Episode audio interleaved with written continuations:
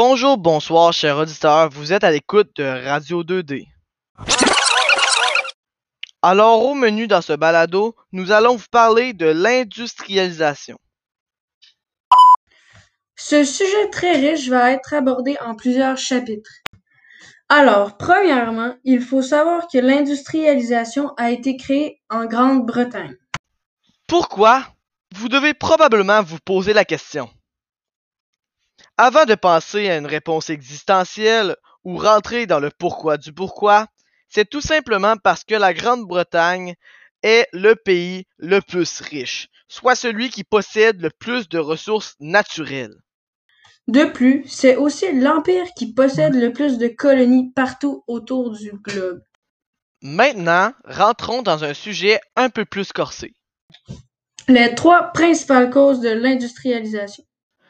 Premièrement, l'agriculture est plus performante. Par exemple, de nouvelles machines ont vu le jour, comme la moissonneuse ou même la batteuse. Sur cette lancée, l'engrais a aussi été popularisé. Pour conclure, la rotation des cultures a été inventée. On se demande par où l'idée est venue. Deuxièmement, la population en courbe ascendante. À quoi est due cette augmentation? La réponse est tout de même logique. C'est que les personnes vivent plus longtemps comparé à avant où que l'expérience de vie ne dépassait pas 40 ans. Pourquoi? L'un des facteurs principaux est que les personnes mangent plus à leur faim. Dernièrement, les nouvelles technologies. Par exemple, le moteur à vapeur qui permettait de faire une action à la chaîne. Maintenant, parlons nouveautés. Avant la Révolution, la plupart des biens étaient faits à 100% par des artisans. Après la Révolution, la grande partie du travail était fait par un ouvrier en usine. De plus, la séparation des tâches fut inventée.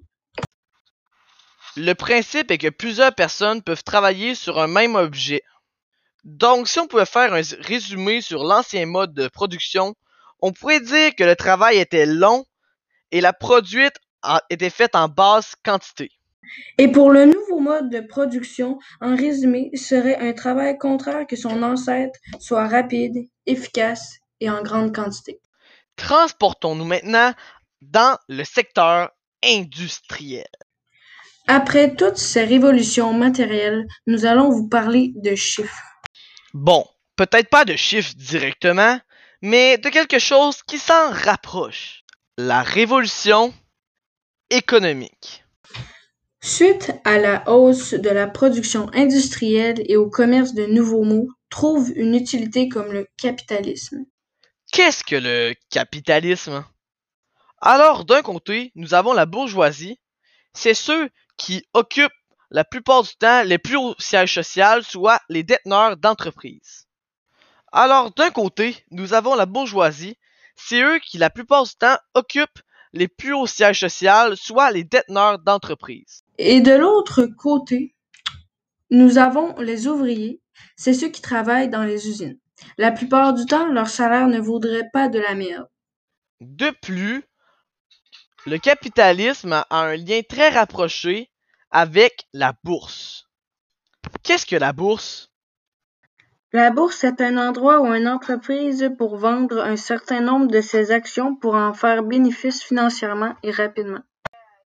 Du côté des moyens de transport, la locomotive de Stephenson a réussi à avancer 25 km à l'heure avec une charge d'approximativement 13 tonnes. De nos jours, certains trains peuvent dépasser la limite des 300 km à l'heure.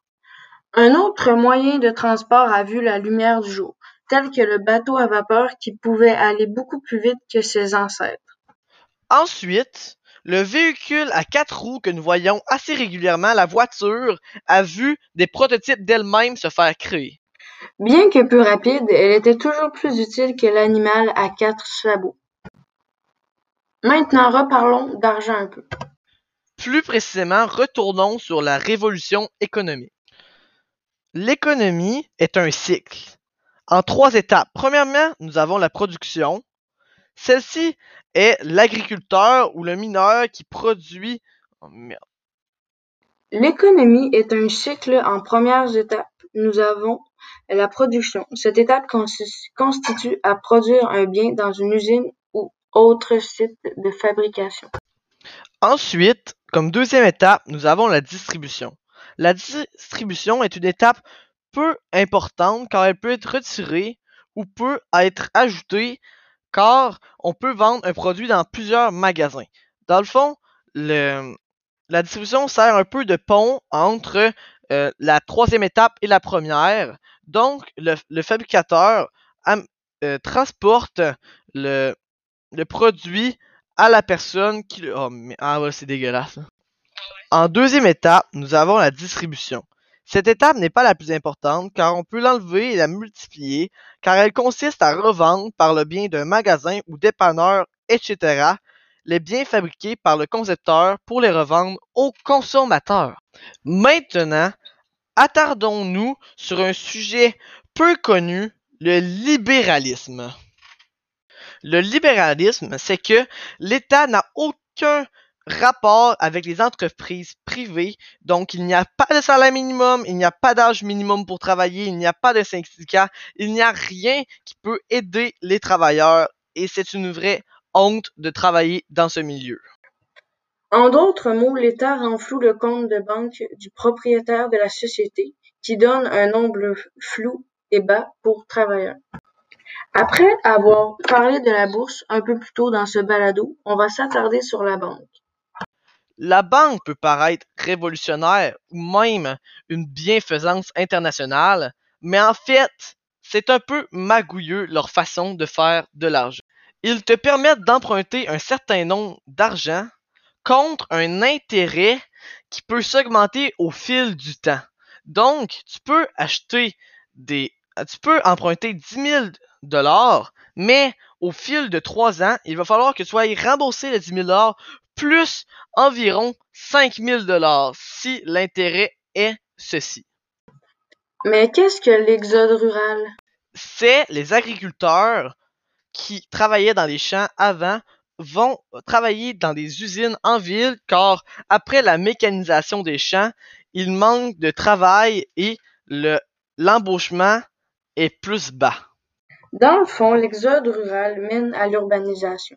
Mais où vont habiter les anciens agriculteurs une fois arrivés en ville? Ils ne doivent pas avoir beaucoup d'argent. Ils vivent avec leurs familles dans des quartiers très pauvres d'ouvriers que l'on appelle quartiers ouvriers.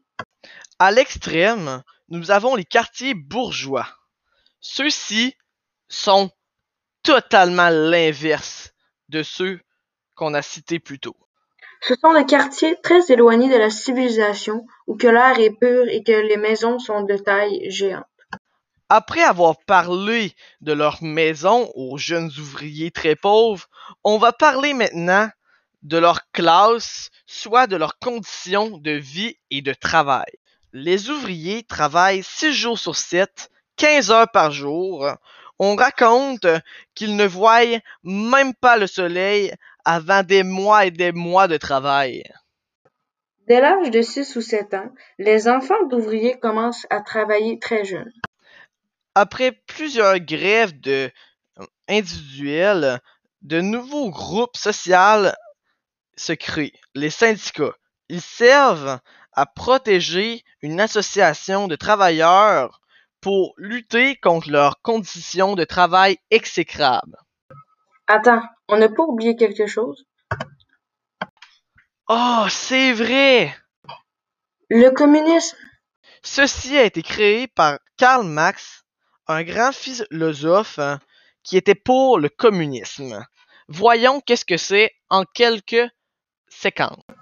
Qui consiste à interdire, abolir les entreprises privées que l'État contrôle à 200% l'économie. Merci de nous avoir écoutés.